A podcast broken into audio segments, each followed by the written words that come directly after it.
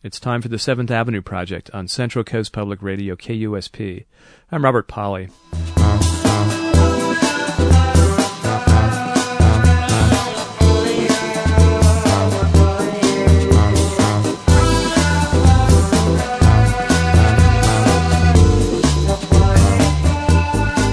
So, um, as I'm sure just about everyone in our listening radius knows, it was 20 years ago yesterday the Loma Prieta earthquake rocked our part of the world. And this being the day after the anniversary, I thought we'd spend this hour considering the aftermaths of disasters. In particular, how we, we the people, respond to calamity, and how the worst of times can bring out the best in us.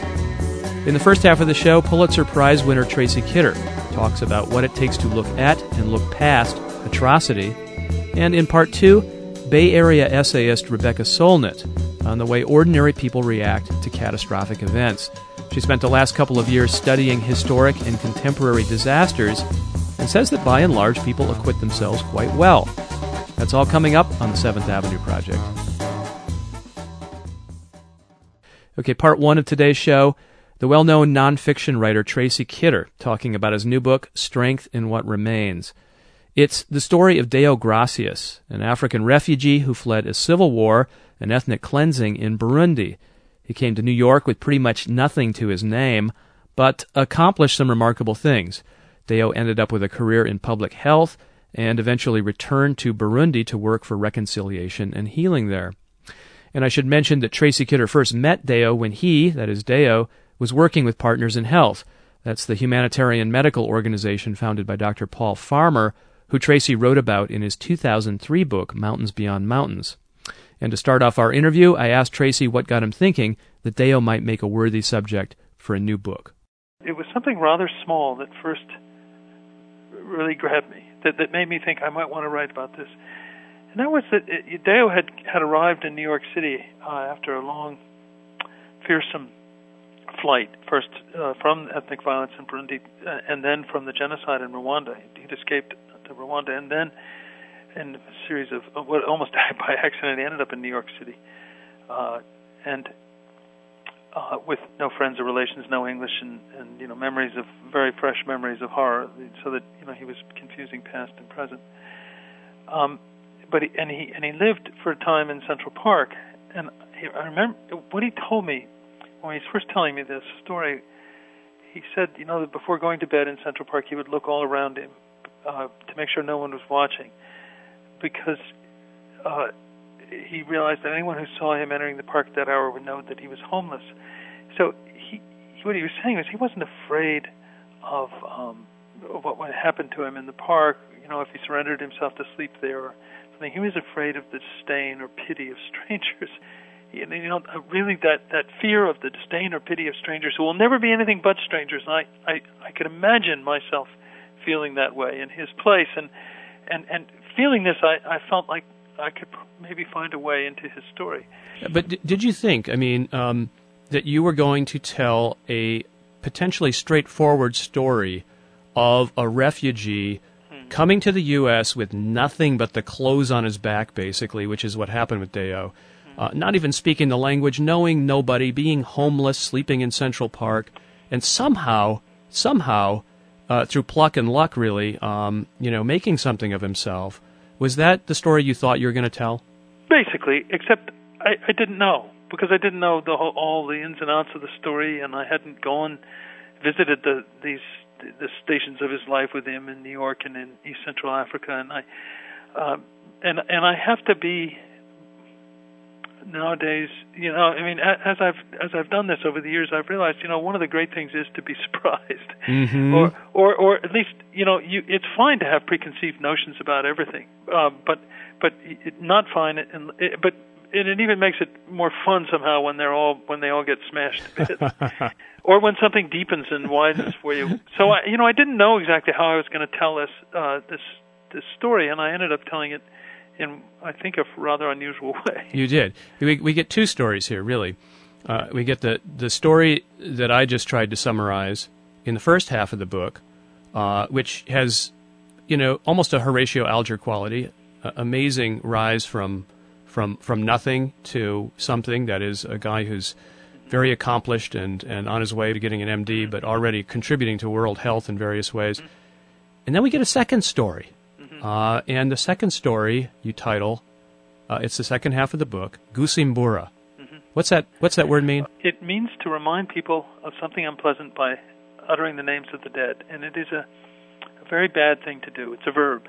Do not Gusimbura someone. Do not stir up bad memories. Do not remind them of unpleasant history. Uh, let sleeping dogs lie. Mm-hmm. It's a it's a worse than impolite in in Deo's culture to do that. Um, and this, so the second part, in the first part of the book, I basically tell you Deo's memories as he told them to me, and and one of the one of the reasons, for, by the way, for having this second part, which opens, in which the first person narrator kind of returns, is to be just a small reason though, but was to acknowledge openly to the reader that I know how plastic memory is. These were 12 and 13 and in some cases, you know, 25, 30 year old memories of Deo. So I know they're not, they can't be exactly accurate. Although I came to be feel absolutely sure that the, the, the story in its general in its entrails is absolutely true.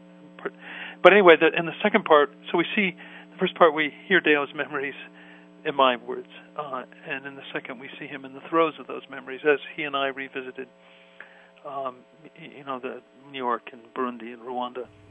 Well, in the uh, in the second half, again, you you called this second part of the book Gusimbura. Yeah. You Gusimbura'd him. Yeah, I did and I'm not entirely happy. I'm still not entirely happy about having done that. I, I, you know, perhaps was just blind. I didn't know how hard it would be for him to go back to some of these places um, with me. You know, uh, it was just like those memories were lying in wait for him. Uh, you know, in, in, in, some of those places in Rwanda and Burundi. Well, you're a very sensitive guy. I know that for a fact. Um, I've talked to you, and I know that. And you were taking him back, or, going, or accompanying him back to Burundi to the sites where he had literally waded through piles of bodies. Yeah. Where he had witnessed things that are so terrible. Yeah. That uh, you know, it brings tears to your eyes to even talk about them, and he's an incredibly gentle soul. In yes, he really is. Um, so you must have known it would upset him. Well, I, you know, it, it was obvious once I once I once we were there that it was upsetting him. I, you know, I, I'm not so sure that I knew, you know, or or maybe I didn't allow myself to think about it. In any case, it was I, I was I was sorry to have done that. Um, and there were a couple of times when I offered to stop. Um, you, in fact, say that there were times when you hoped he would take you up I, well, yeah, on that offer. Time after time, but I think there were a couple of occasions where, where you thought maybe you should give up. Yeah, and he but he declined the offer. And and why did he allow you to spend uh, countless hours over a course of several years, and yeah. and particularly to take him to the sites of atrocities? Um, I don't know. You don't know. But I also know that you know he had other ambitions, which we ought to talk about. Uh, one of which was to build a, you know, here he is an American citizen. Um, he didn't have to go back to Burundi, but in, in a in a sense he postponed his continuing education to go back there, and uh, you know after having assembled all these American legions of American friends and um, and create a health uh, clinic and a, and a and a public health system in a rural area, uh, which is flourishing now, by the way, uh, something called Village Health Works. So perhaps he felt that if I told his story, you know, it might help in mm. raising funds for this. Mm. I, I I don't know though, and I can't I can't speak for him, and he is not willing to speak about these things at the moment. Uh, so. uh, yeah, he's not doing the, any publicity with no, you. No, no, absolutely not. Yeah. And I and I think that's just fine. Right. So, so you in the second half of the book become a, a, a, character in in the story, and and you and I have talked about how you did that with yourself in uh, Mountains Beyond Mountains, to a certain extent. But you did that in that book a, a very different thing. I mean, I think you you described to to me how you put yourself in there just to contrast what you consider to be an ordinary person yourself with an extraordinary one, Paul Farmer. Yeah, and also to to serve as a kind of proxy for the reader. Yeah. I mean, you know, to to explain to to acknowledge the kind of psychological discomfort that a person that talented and self-sacrificing and, and passionate, you know, can can cause in a in a you know most people. um, and, and and to say, you know, here's the here's the reasons for my discomfort. And, right, right. Um, you know, it, somehow it seems like it, that seems like, well, but in this case it was different. Yeah, I don't know exactly what I was up to here. I, I wanted to. I just need. I just felt I needed that first person narrator to make this come alive. Yeah. Well, it's interesting. I mean, after having really strayed from your um, your history as a nonfiction writer into memoir uh, in your last book, My Detachment, Mm-hmm. um, and made yourself a subject. Um, is, is it possible you're more comfortable bringing yourself into your books about other subjects now? Well, I don't know. I've I've often thought I, I really do think that point of view is just a choice among tools, and that you know what what I'm looking for anyway is is the right place to stand to tell a story from, and Mm-hmm. and um, it, it, I don't think there's obviously if you're writing a memoir, you generally are going to write in the first person. Although there have been some great uh, autobiographies in the third, you know, and uh, but but the education of Henry Adams, Gertrude Yeah. Stein, you know, Yeah. but I, I, I'm actually kind of I, I, I sort of resist the first person. I, I mean, almost uh, for a long time, it seemed to me like the, the the last recourse. I started my that memoir that you referred to about my year as an undistinguished soldier in Vietnam, just called My Detachment. I started that one that book in 1985 and didn't come back to it for about 20 years. I was having a hard time doing it. Well, and, yeah. and maybe I'm more comfortable now, but I'm I'm not. I I I, I can still imagine writing a, another book in completely in the third person as I have in the past. I I just think you know you got to figure out for you you know what's what's the best way to do it. Right. I want to talk a little bit about this uh, trek you took with Deo to Burundi and Rwanda. Mm-hmm. Again, revisiting some of the, um, I'm going to use your word again, I love it so much, stations Mm-hmm. uh, in this escape that he made from the ethnic violence. And just a little background here. I think most Americans, uh, of course, know about Rwanda, but they don't know squat about Burundi. Mm-hmm. It's a neighboring country. It is ethnically divided between Hutus and Tutsis, like Rwanda, and it has had a history of, of civil violence between the two groups that goes back quite a ways. It's very complicated, and you and I can't possibly unravel it in this conversation. But let's just say that uh, in '93 there was another outbreak. Um, Deo, who's a Tutsi, was sort of caught in the crossfire, uh, and Hutu militias were stalking uh, Tutsis, and he had to uh, make this, this this escape from the country, eventually getting to the U.S. Right. I, I the, the only the only thing I'd add to that is that in Burundi, uh, it, it was not one-sided. It wasn't like the genocide in Rwanda. This there, there were the, the army, which was commanded entirely by Tutsis, was had been slaughtering Hutus for years, and it, Yeah, right. There's a cycle of back and forth Yeah. among the groups. Yeah. Uh, in this case, you know, because Deo is a Tutsi, he was fleeing Hutus. He ended up he ended up fleeing the country for Rwanda, along mostly with Hutus who were fleeing the army's retaliation, which was The Tutsi army, yeah, which was which was imminent. yes. So- and and he goes out of the out of the frying pan into the fire. Yeah, then he's in the really is in the fire. Yeah. Um, now, among the places you went, uh, you went really to the epicenter for for Deo of of this of this horrific chapter in his life, um, and that is where things got started. Uh, yeah, a the hospital. where he had been working. Yeah, Yeah, he was working. At, was he an intern there? yeah more or less. So he's working there in October of '93, Correct. and um, the um, Hutu president, elected president of Burundi, is assassinated. Yeah, It's presumed by Tutsis. it was by Tutsis. It was by Tutsis. uh, people in the army. And this president had been sort of a peacemaker, uh, Yes. a reconciler. And so uh, Hutu retaliation was instantaneous. Uh, here's Deo working in this hospital. Here's word that the assassination has taken place and uh, warned that he's going to be in big trouble as a Tutsi. He hides, and immediately uh, the hospital is descended upon by some Hutu forces who go on a killing spree in the hospital while, while he hides under a bed. Well, what happened was he he ran into his room, uh, and he hid under the bed, and he forgot to close his door. And not long after that, as he remembers it, um, two pairs of bare feet are in the doorway of, of these militiamen, um, and he hears them say, yeah, "The cockroach is gone." He ran away because he left the door open. They didn't bother to come in and check under the bed, and then he heard them smashing into other rooms, the rooms of people who had locked their doors, and listened to a, what was a, what seemed, at least to him, to be a rather indiscriminate slaughter. Yeah. Um, and and then when it was over and the hospital was quiet and the darkness came, he literally waded through bodies outside and down into a river valley, and then for six months he was on the run on foot. And so you accompanied him back to the site of this hospital. Yeah, And this really is, you know, in some ways climactic in the book. Uh, it was for me. yeah, That trip. yeah. Well, tell me about your experience there.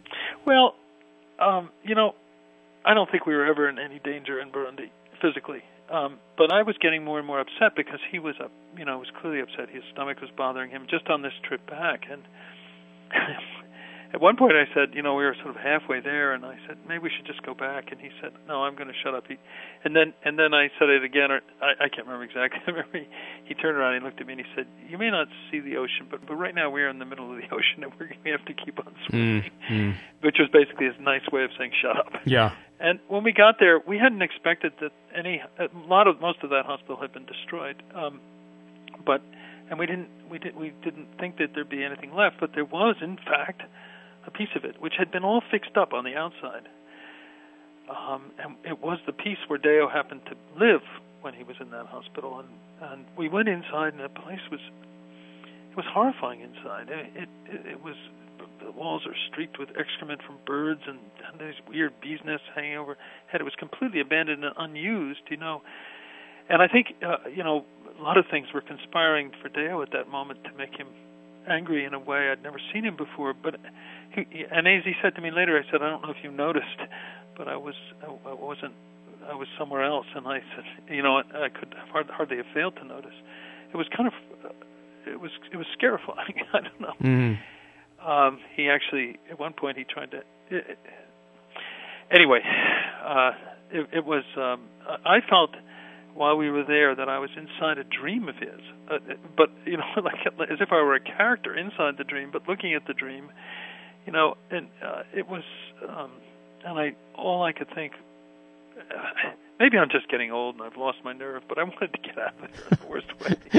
you know, really wanted to get out. Of it. It, it's it's it's very funny the way you represent yourself as a sort of nervous and very genteel kind of guy in a way, and you say, "I'm afraid I got vehement." it's true. Yeah. But this this this hospital, it, it it doesn't really have direct evidence of the slaughter, does it? No, no, it was all it was all cleaned up. All, cleaned up. Cleaned up, and the outside was all fixed up. And, and but here is in a country which you know, which is ter- suffering terribly, you know, from lack of uh, uh, public health and medical facilities. And, and here's one that somebody had spent money to fix up just cosmetically. It was yeah. kind of appalling. Um, well, and, and you find it so more a lot more spooky, for instance. Am I right in? than some other places you visited, for instance, uh, the Murambi Rwanda, yes, uh, Technical School, where as many as fifty thousand people were were massacred. Yeah. And, and but there there's a museum. And there's it's full of bones. Yes, but it's a museum, and they're all and everything is very orderly, and you have this sense that you know in, in the aftermath, ration reason has prevailed, and and this is an intentional place that you know mm-hmm. th- th- there's a place for set up for a purpose. But um, in the other, I felt as though something else was still in charge. Mm. Well, this and, gets to the central problem of the book, doesn't it? Mm-hmm. Uh, you know, that is talking, uh, unburdening yourself of the past, uncovering it, or or covering it up and shutting up and moving on. It's a it's a central question, and of course, there's no answer to it. I mean, obviously, for human society, um, re- remembrance is tremendously important. It's important for any individual, you know, but there's also this feeling, at least that I that, would, that came over me uh, with Deo, and after a while, that too much remembering is could you know stifle a person in a cult or a culture, you know, and that there was some there was something also to be said for a culture with a word like Gusimbura. I think I I think I'm quoting from myself here. But, yeah, yeah, but uh, but but you know, it's not it's not a simple. There's not a simple answer to this. It's just um, I don't know. Well, I mean, well, I think you manage. Uh, I, I think you you might take this as a compliment. You manage to give this book a very unreconciled quality, a restless, unsettled quality. Mm-hmm. I well, mean, that's the way I feel about all these things. Yeah. You know, it's sort of like you know one of the amazing things that Deo did when he when he went to Columbia. I mean, he majored in biochemistry, but he also took every philosophy course he could. The least least marketable thing you could do as a penniless immigrant, right, refugee. Yeah. Um, why did he do that? I asked him why he did it. He said, I wanted to understand what had happened to me. And of course, he didn't get the answers because nobody gets answers from philosophy. You just get more questions. But it, it is in that vein, you know. Uh, uh, uh, to me, it's not. part of what I was trying to represent in this book is, well, was Deo's quest to, to understand, and failing that to find some resolution. And, and it's what's clear to me is that, you know, for him, the answer to all to, to these eternal questions he was asking about really about nature of God and good and evil and so on was was that uh, in the end you had to do something. Mm-hmm. You know that the answer could sometimes lay in your hands, or an answer that at least could, for the moment, still those questions. And and for him, it was taking action and going back and trying to begin to rebuild a, you know his country, his beloved country, really. He um he he has this dream of building a clinic. He's had it since he was a youth. Yeah. Uh, and he's he's actually done it in a place called Kayonza. Yeah, I changed all at his request. I changed all the names. Okay. But uh, yes, and it, it the, the, the, actually there's a has a wonderful website, villagehealthworks.org. I'll look it up. It's um it's really it's an amazing operation. Uh, Deo isn't there now. I mean, he got he launched it, he founded it, he inspired all these all the Americans who donated quite generously to it, and and you know it's it's a it's a Burundian operation with the, the head doctor is Burundian. Um, the, their community health workers, partners in health, Paul Farmer's organization has sent lots of people over to help them with nursing training and so on and so forth. And this is a place that, um, in its first year and a half of operation, saw 28,000 different patients, you know, including patients from as far away as Tanzania and Congo. Hmm. And I, I tell a little story toward the end of my book about the patient, the guy who comes. He's not a patient. He's not sick. He just wants to see the clinic. And Deo asks him why he's come, and the guy says to see America. you know, and I this this this I, I was wondering, you know, was this a misconception for us to live up to? But then, then I heard Obama's talk, you know, Well, he- from Ghana, and he it, this it seems to me like a, Obama's lofty vision of African and American cooperation, of African American mutual responsibility, you know, embodied in miniature, uh, and also an antidote um, or a potential antidote, or the beginning of a potential antidote. Um, you know, uh, uh, I mean, here's a society ripped apart by by these these art, these largely artificial differences, and here's a here's a, a beginning of an antidote that is based on something that unites us all, which is our common vulnerability to illness and injury, and our common hope for life. Mm, you know, mm. I think it's I, find this stuff very moving. Mm. I, I, and and partly because of the enormous support that that, it, that this this clinic that Deo founded has in its community, particularly among the women who have a real say in its operations. And meanwhile, now Deo is not involved; others are running things. It, it you know, it, this has happened rather quickly. You know, I think we're we're used to the notion that people who found these kinds of things, you know, that that that, that these creations begin and end with the founder. And in his case, you know, it's going on without him, and and, and it, it, it, it's like his friend and mentor Paul Farmer. You know, these guys are effective idealists. Yes. That is, they try to build something larger than themselves. Yes, and we should we should note here that this clinic that he has um, built uh, in Burundi is in an area that is almost completely Hutu. Yes. He is a Tutsi. His friends and many family members were killed by Hutus. He holds no grudges. He says, in fact, to a woman who apologizes for what happened and who, it's not really known, but who may have had a hand in what happened, he says, What happened, happened. Let's work on the clinic. Let's put this tragedy behind us because remembering is not going to benefit anyone. Right. Well, of course, he he also doesn't want anyone to think that he's seeking revenge. Yes. And he might get killed. But Yeah. you know, but I mean, I, I think he means that in you know several different ways. I must say that you know around the clinic, nobody even thinks about the ethnic question anymore. In Burundi, you know, Burundi is terribly poor, and and, and it's not as though people killed. pe- Only three percent of young men joined armed movements during the war. Those those civilians who who killed or injured others probably mostly seem to have done it out of fear. That's the general feeling. You know, almost uh, preemptive violence. It, it this is not these are not violent people, and and I think I think they they really are eager to put war behind them for good, and and perhaps even these these differences. Certainly around that clinic, you do not feel. It's just not an issue. You know. Mm-hmm. Anyway, it's pretty hard when you're among strangers. Anyway, it's pretty hard to tell who's who. Right. Well, well, again, there there are so many um, questions that you, uh, I think, um, admirably leave open. But in the history of Burundi, there was denial about ethnic strife uh, Yeah. by the Tutsi-led government, right. and it was it was a cover for for oppression of Hutus. Exactly. And so, uh, there's times when denial that there's there's this past and denial that uh, there's any difference between Hutus and Tutsis has been used, uh, you know, with with malign results. Right. It's a very tricky issue. Um, absolutely. You don't. When, it is denial, then it's probably almost by definition not good. But when it when it really has ceased to be an issue, that's that's just fine. Yeah. So, Yeah. I, and and I, I'm not saying that it ceased to be an issue, but I think the other ones are more important, uh, particularly in Burundi now. Burundi Yeah. is Burundi. Burundi's government is run um, by a Hutu, a former militia leader. Uh, he's elected president, um, and, there are multi-party, uh, multi-ethnic parties there now. I think most of the politicking that's going on is not along ethnic lines at all. You know, it, it really has more to do with.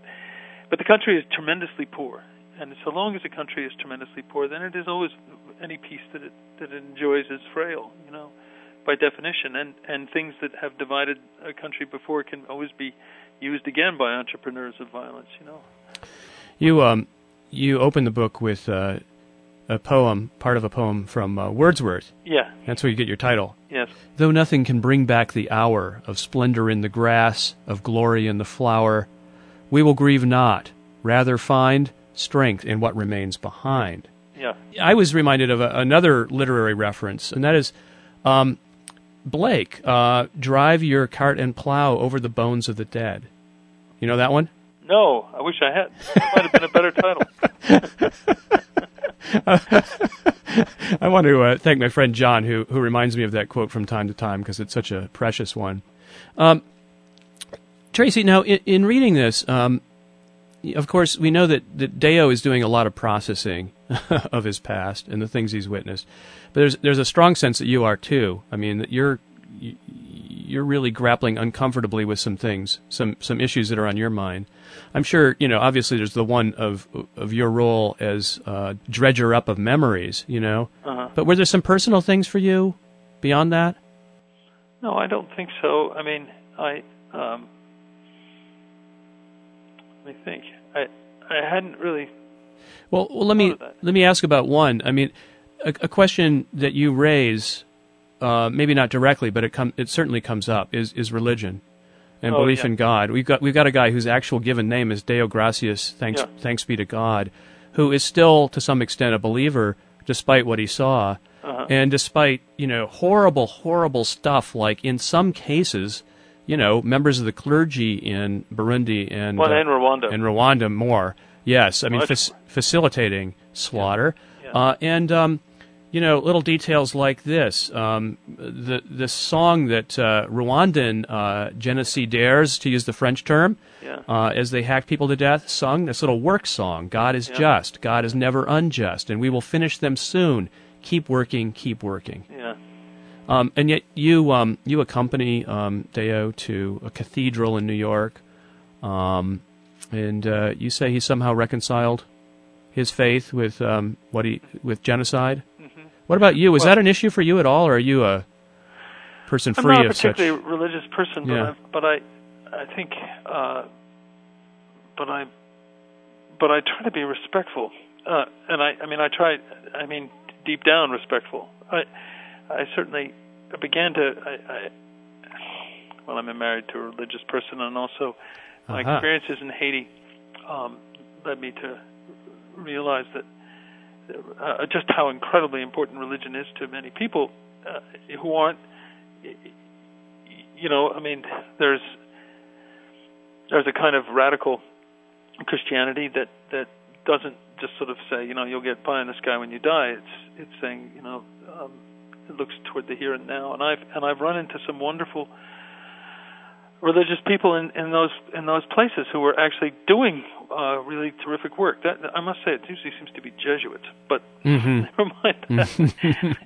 and and you know, and Paul Farmer is quite a religious person. Yeah, there you go. In Yeah. his own way. I I thought Deus, but but I but I wanted to. I, I just I, I want to try to understand it. I, I don't necessarily um, feel it myself, but I'm really interested in other people's faith as a writer. You know. Yeah. Uh, well, I loved what Deo said, you know, in, in a half jocular way. He said, he said, you know, I do believe in God. He said, I, but he said, well, I think God gave human beings so much, so much um, independence and, and power, and, and uh, you know, and he, he said, you know, he worked really hard, and this is the gist of it. And then he, and he said, I think I'm kind of tired. You're, you're mature now. I think I'll go take a nap. And then he paused and he said, and I think it's time for God to get up, to wake up. you know. I, I was noticing earlier. I called attention to it. Uh, your use of the word stations to describe these Yeah. these places on uh, Deo's journey. Mm-hmm. Uh, I mean, a reference obviously to Stations of the Cross. Yes. Uh, so, what are you doing there, Tracy? Huh? I don't know. You tell me. you you had uh, there are a couple of very interesting. I mean, there are a lot of very interesting lines in this book, but one that caught my attention was um, when you first um, met Deo. You thought he was a lot younger than he actually was. He was actually still pretty young. What about thirty or so? Uh, but you thought he was younger, and you said this impression of innocence lingered even after I knew it was mostly inaccurate. Um, well, the Deo that you paint in this book is uh, a wonderfully ingenuous guy. I mean, just open hearted, compassionate as can be, idealistic. So, what do you mean by well, saying that his experience is just beyond that of almost anyone, you know, uh, around it. I'm not- sure you could call someone with that kind of experience innocent. The, I see uh, what you mean. Yeah. um, but you're, the, I think that characterization is perfectly accurate. He's he's also a person, that, you know, an emotional person uh, in a, in a country that values silences and, and Yeah. is rather like his mother that way. But he, um, you know, the other thing that that other feeling that I had, I I wrote a little bit about this when I went with him. We landed in Burundi, and suddenly he was a size larger. Mm, hmm He was in charge. It's it's always interesting to see people in different contexts, and you know, the context I'd seen him before was as a student and a you know sort of a, a worker for for PIH, and to see it was a great comfort, by the way, to have someone who just sort of took charge in a in a strange place. Um, but I don't think of him as as innocent. I think of or ingenuous. I mean, he can be very. Uh, he the work he did to get the clinic going required an enormous amount of you know diplomacy and you know. Um, so I Yeah, by calling him ingenuous, I certainly didn't mean an ingenue, but I yeah. I meant a, a guy who seems guileless. Well, I think he he's not cynical. Uh huh. He's he's very wary, as he says, of of of people's intentions, but he's not cynical. Mm-hmm. Mm-hmm. Mm-hmm. Uh, uh, Deo carries a, a tremendous heavy burden of memory. Um, you know, much heavier than than anyone else I know. Um, but and of course that affects the way he sees the world. But he handles it with enormous grace. It seems to me. And there's that word grace. Okay. What's, what what are you up to these days, Michael? You have you been born again? Well, no, you know it's funny because as a as a as a radio guy, I'm teasing you. I, I like to do to guys like you what you like to do to your subjects. Uh huh. Uh, so Well, thanks a lot.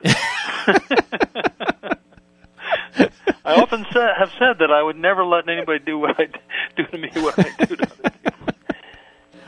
I, don't want to get literary here because I think your work uh, is is uh, too good to uh, just um, you know cheaply make literary references for its own sake. You don't have that self-regarding quality, but but is um, to use um, Deo's phrase, Joe Conrad in this book. Joe Conrad. Yeah, I, I love that when he said that. We, we'd gotten up to the place where he built the village where he, the clinic is now. And he said, uh, here, "Here we are in the land of Joe Conrad," meaning there had never been electric light there.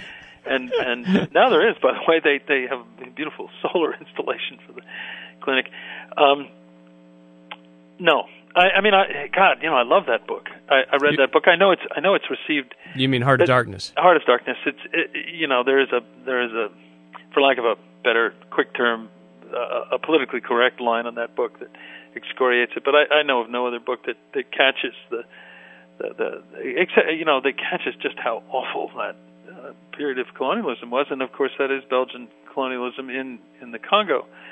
Um, I think if you if you consulted that wonderful book by Adam Hochschild, uh, King Leopold's Ghost, you know, a real history of of of the of the Congo, um, uh, of the colonial the the horrors of the Belgian, Belgian rule. Congo. Yeah. Uh, you you know. Uh, I, I think one should be respectful of that novel. It's also, I just think it's a great novel. But I, I wasn't thinking of of Conrad, honestly. I, I you know, I'll, I'll tell you, the, the the literary person I went to just I didn't want to read any of the other books, um, you know, of, of stories like this because I didn't want to be affected by them. Not out of disrespect for them, but just because I didn't want to be influenced. But I did reread um, Coetzee, Waiting for the Barbarians, which is, I think, a great book, and and I, I just wanted. The, I wanted to. There was something about it that I remembered, that, that just in the feeling of it, that I wanted to. I just wanted to feel again. That's so interesting because I honestly, when I read the first half, uh, was thinking of the life and times of Michael Kay. By Coetzee. Have you read that? I haven't. Well- I, I got a lot to read, you know. Yeah, well, it's it's interesting that I picked up on a Coetzee feeling, even though I had the wrong book. uh, how, how fascinating! So, no Conrad, uh, uh, Well, I love Conrad. It's just I didn't think of it. not consciously. No. Well, I, you know, I'm sure you remember well the end of Heart of Darkness, the very, very end, uh, Yeah. with the character who's just told the story, uh, sitting on this boat and looking, you know, and then a description of, of the darkness on the Thames River, you know, into the heart of darkness, and and you end the main part of your book with this.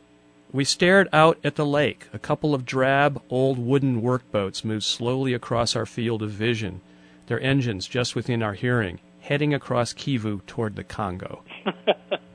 well, I don't know. really are. You're, listen, you know. you want to write a monograph on this? I. I no, no, I don't want to be an academic. I really No, don't. no, I really kidding. don't. That's very that's very interesting. I that, that didn't occur to me, but there you go. And, and people haven't been bringing that up, huh? No one's brought that up yet. Not until you. it's pretty interesting, though. Um, th- there's a um, a feeling, and again, maybe this is uh, the interviewer here projecting various things, um, which I, I guess is unavoidable, huh?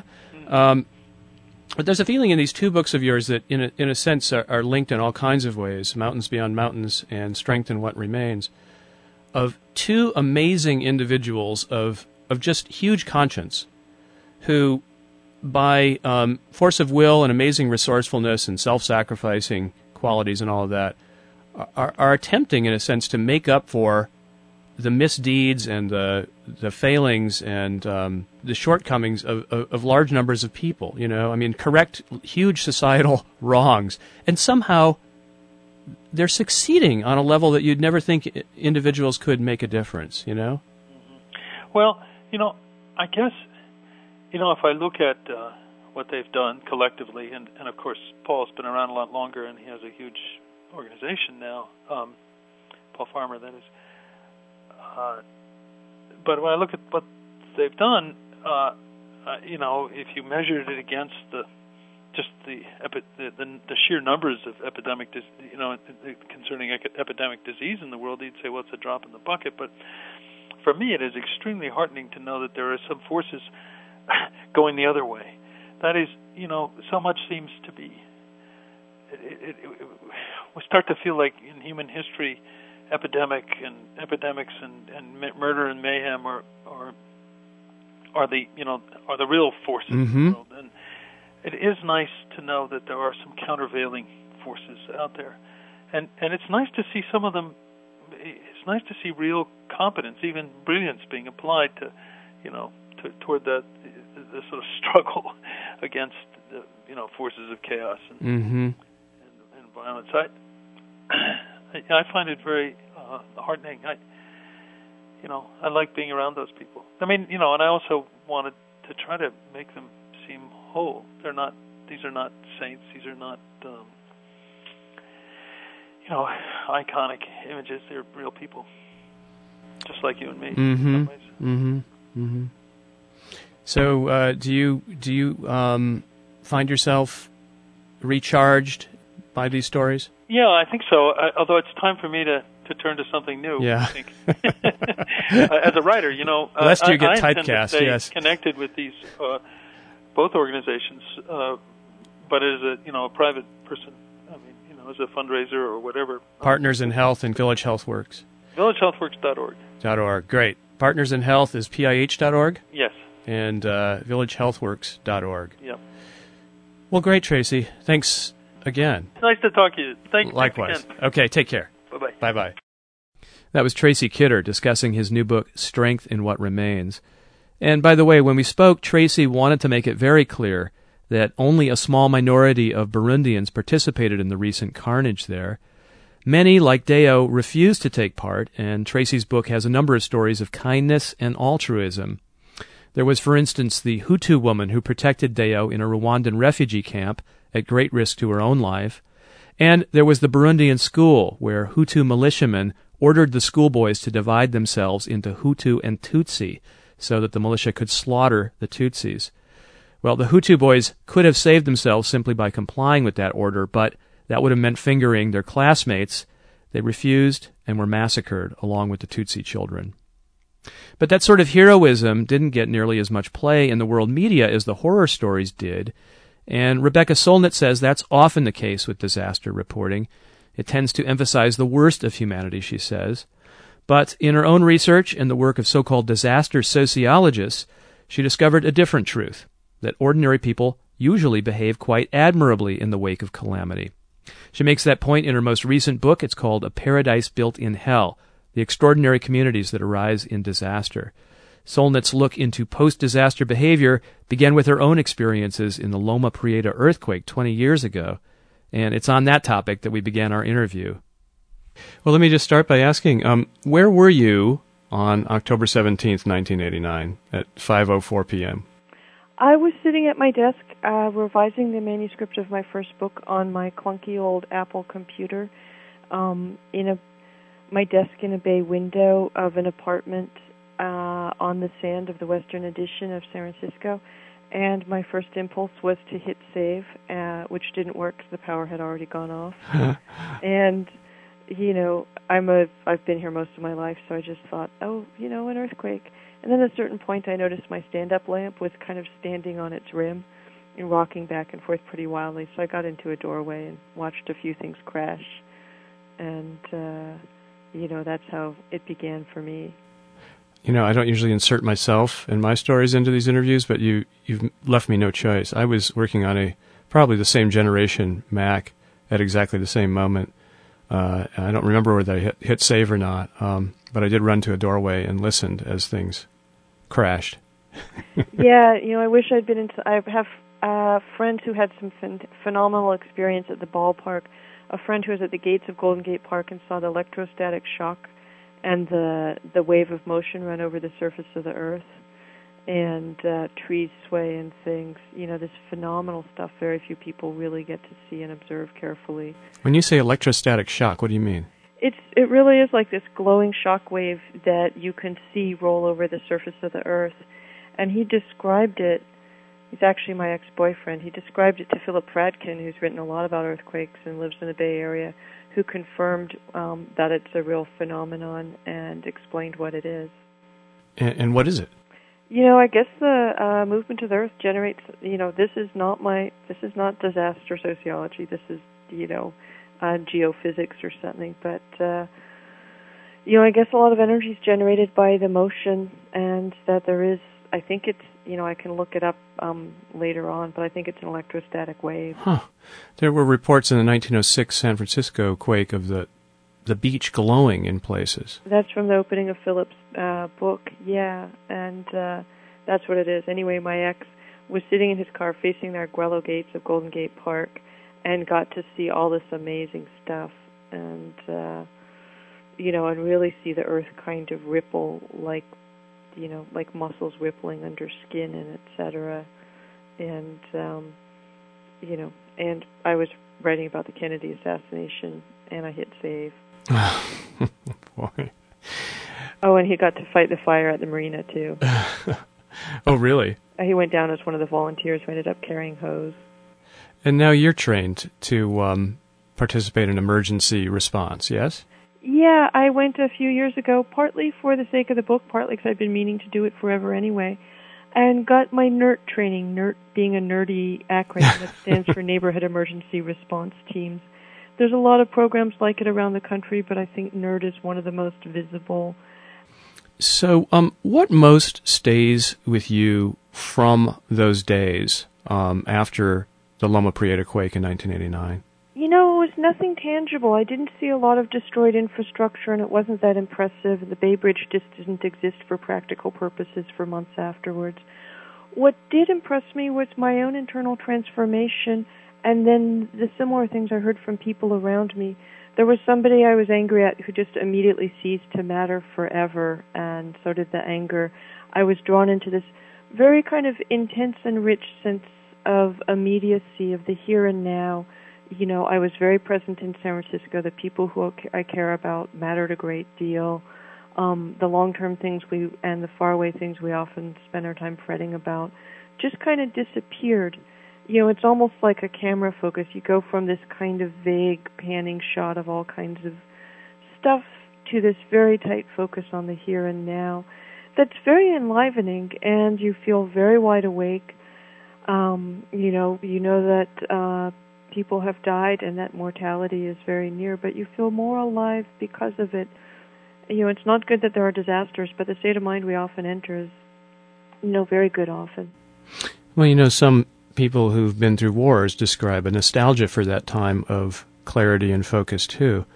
Yeah i think it's really important with talking about wars to distinguish between the way civilians survive say the london blitz and the kind of horror of the battlefield where you're killing and being killed and you know the real ugliness of war is in the forefront on both sides hmm.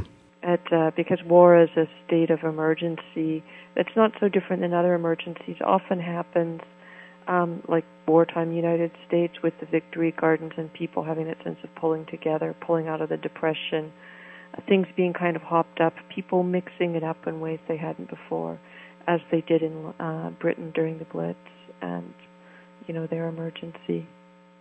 Right.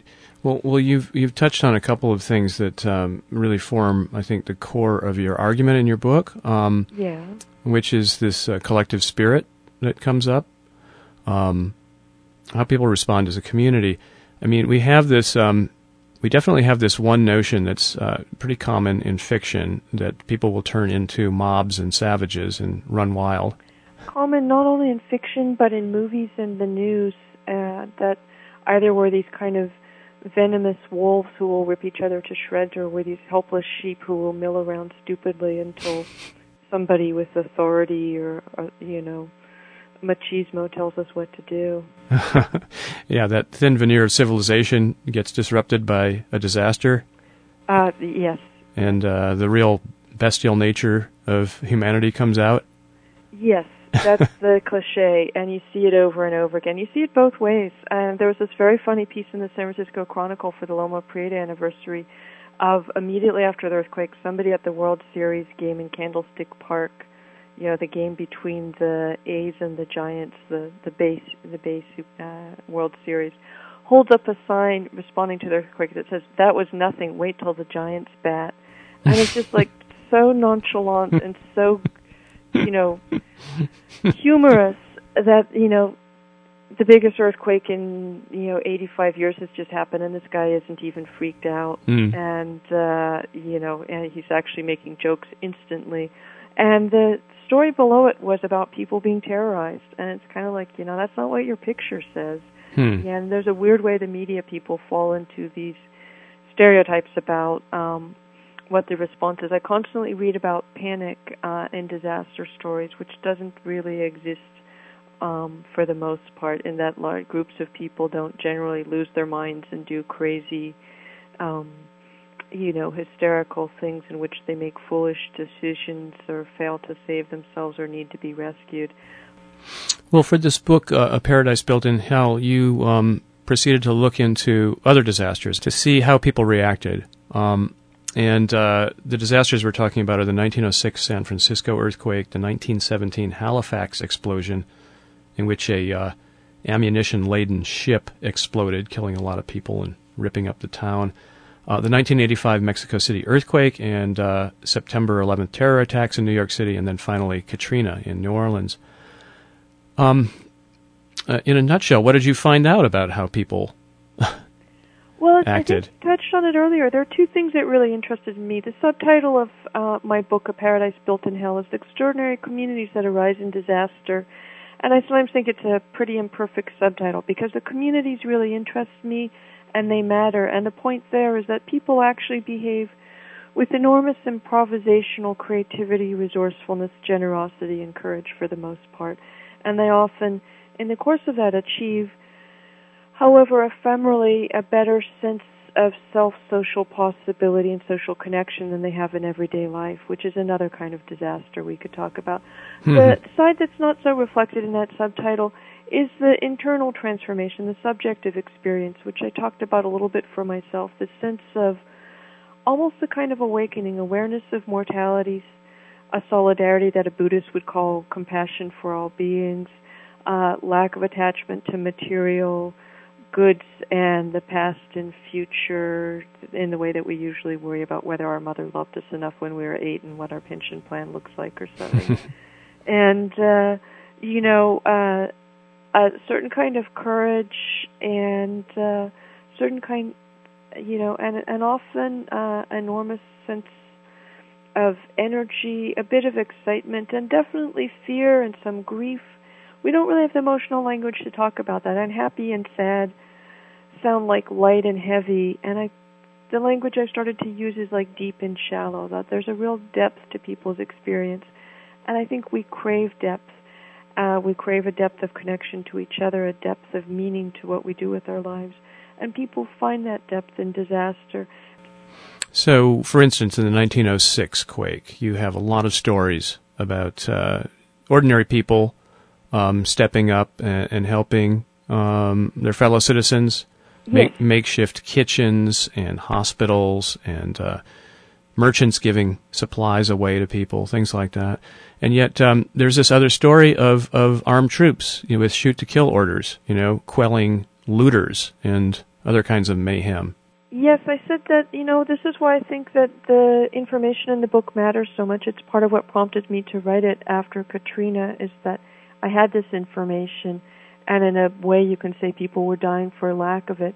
The cliches were burdened with not only make for crappy Hollywood movies, but, uh, but they make for uh, you know terrible emergency response. Often the assumption is that we revert to our savage and bestial nature, and therefore a lot of authorities assume that their response needs to be to control us, and uh, repression and policing rather than rescuing and working with citizens. In San Francisco in 1906 had never really been written about quite boldly enough in just how horrific that experience was, except, of course, by the survivors themselves who were furious at the United States Army, the city, and some other uh, institutions like the National Guard, who essentially staged a hostile takeover of the city. The mayor issued a shoot to kill order for allegedly for looters, but it justified shooting all kinds of other people, a great many of them innocent. We'll never know how many since bodies were thrown into the bay and into the fire.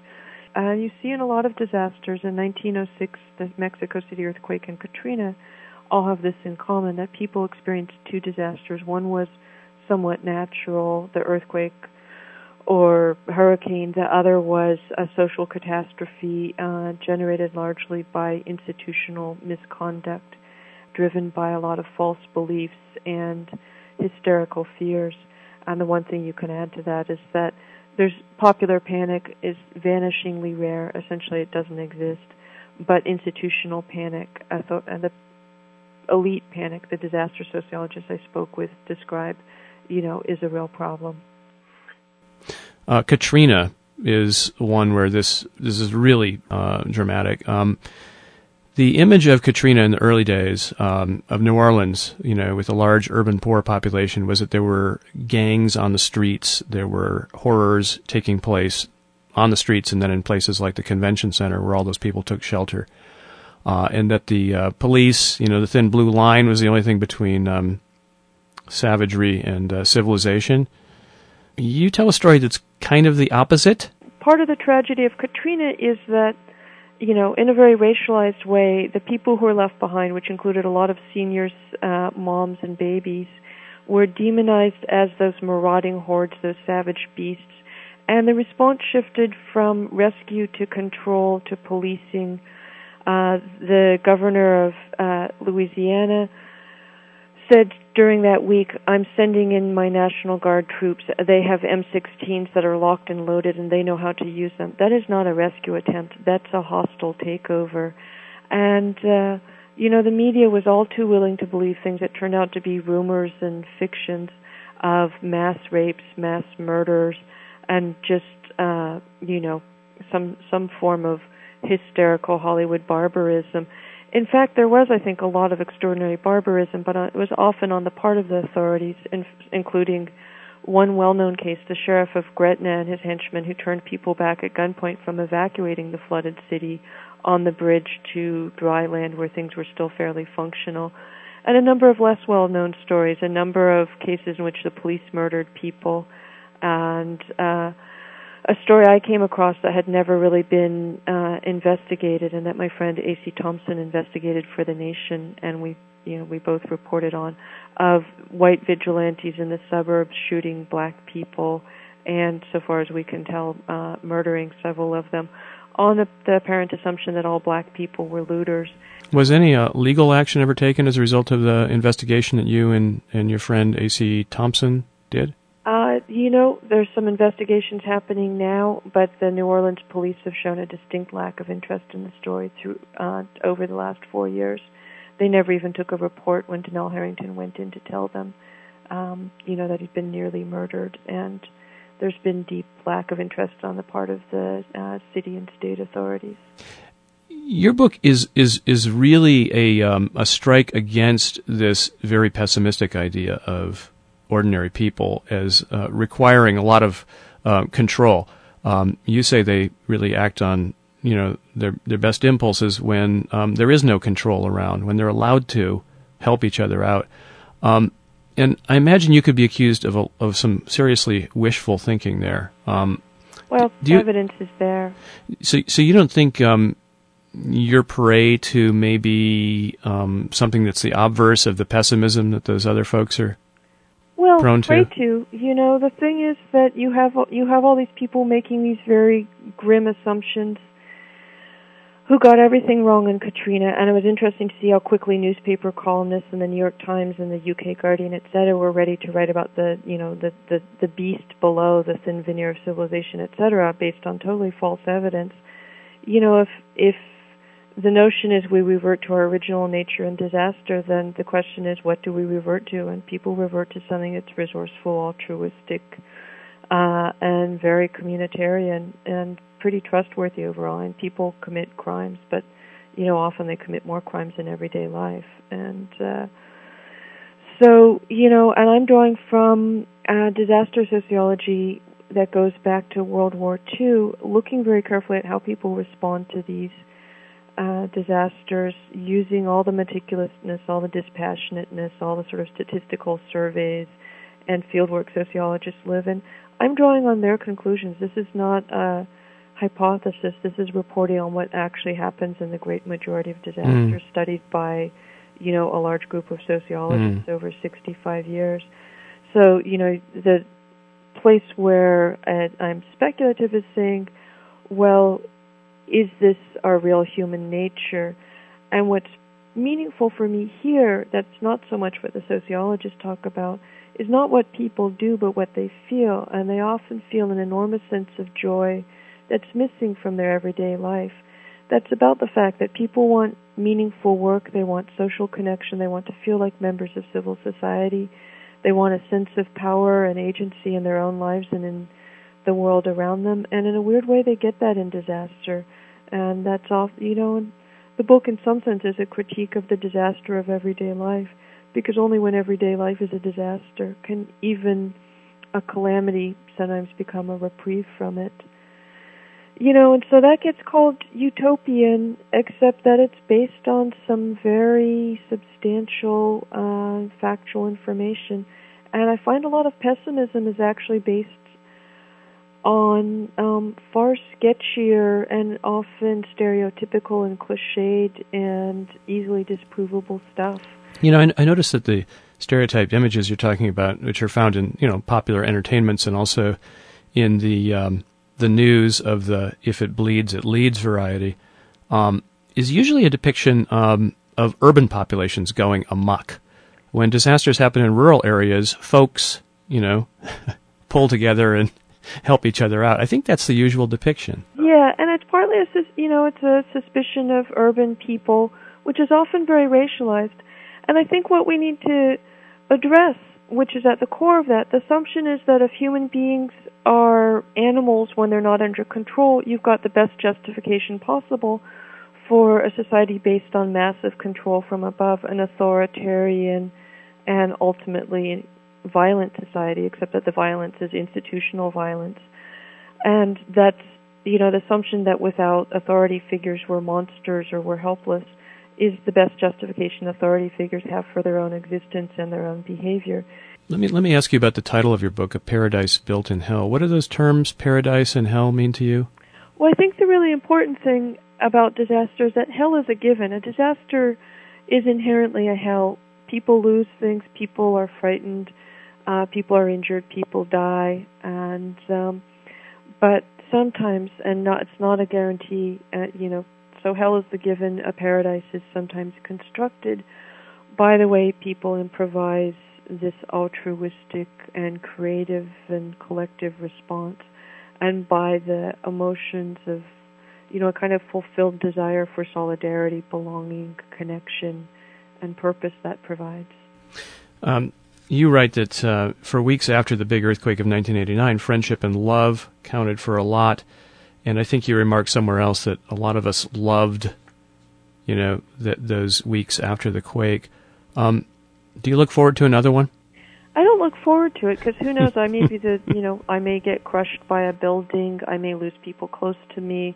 And you know, the question is not, um, is the next disaster going to be really fun? Because you know, disasters are never something to look forward to the question is what do we learn from these moments about our own de- deepest desires and our own deepest possibilities that we can realize in ordinary times and i think that this provides evidence um, both of what makes us happy happier than lots of shopping and uh, lots of plastic surgery whatever's being peddled at us by the people who profit from you know these sort of false notions to um, you know you know, it shifts it over to both possibilities about who we can be together and a sense of what our deepest desires are separately that are fulfilled often collectively. You know, it shifts us away from a kind of privatized consumer reality to uh, what we might as well just call civil society, and the civil society as a necessity and an emergency and a pleasure at all times a pleasure in power and belonging in voice, in uh, you know the ability to build a meaningful society that I don't think a lot of people feel a lot of the time, and when they do feel it, the joy is incredible. Well, Rebecca, thank you. My pleasure. Thank you. Rebecca Solnit, her latest book is A Paradise Built in Hell The Extraordinary Communities That Arise in Disaster. This has been the Seventh Avenue Project. I'm Robert Pollie. I'll be back next week. También modesto, muy fuerte que les pegó. En Santa Cruz no se diga, cerca de allí comenzó.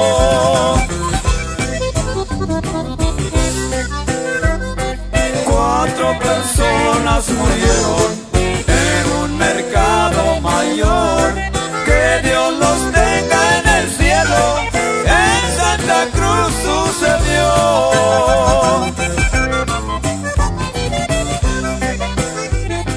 En San Francisco Marina, toda una cuadra encendió.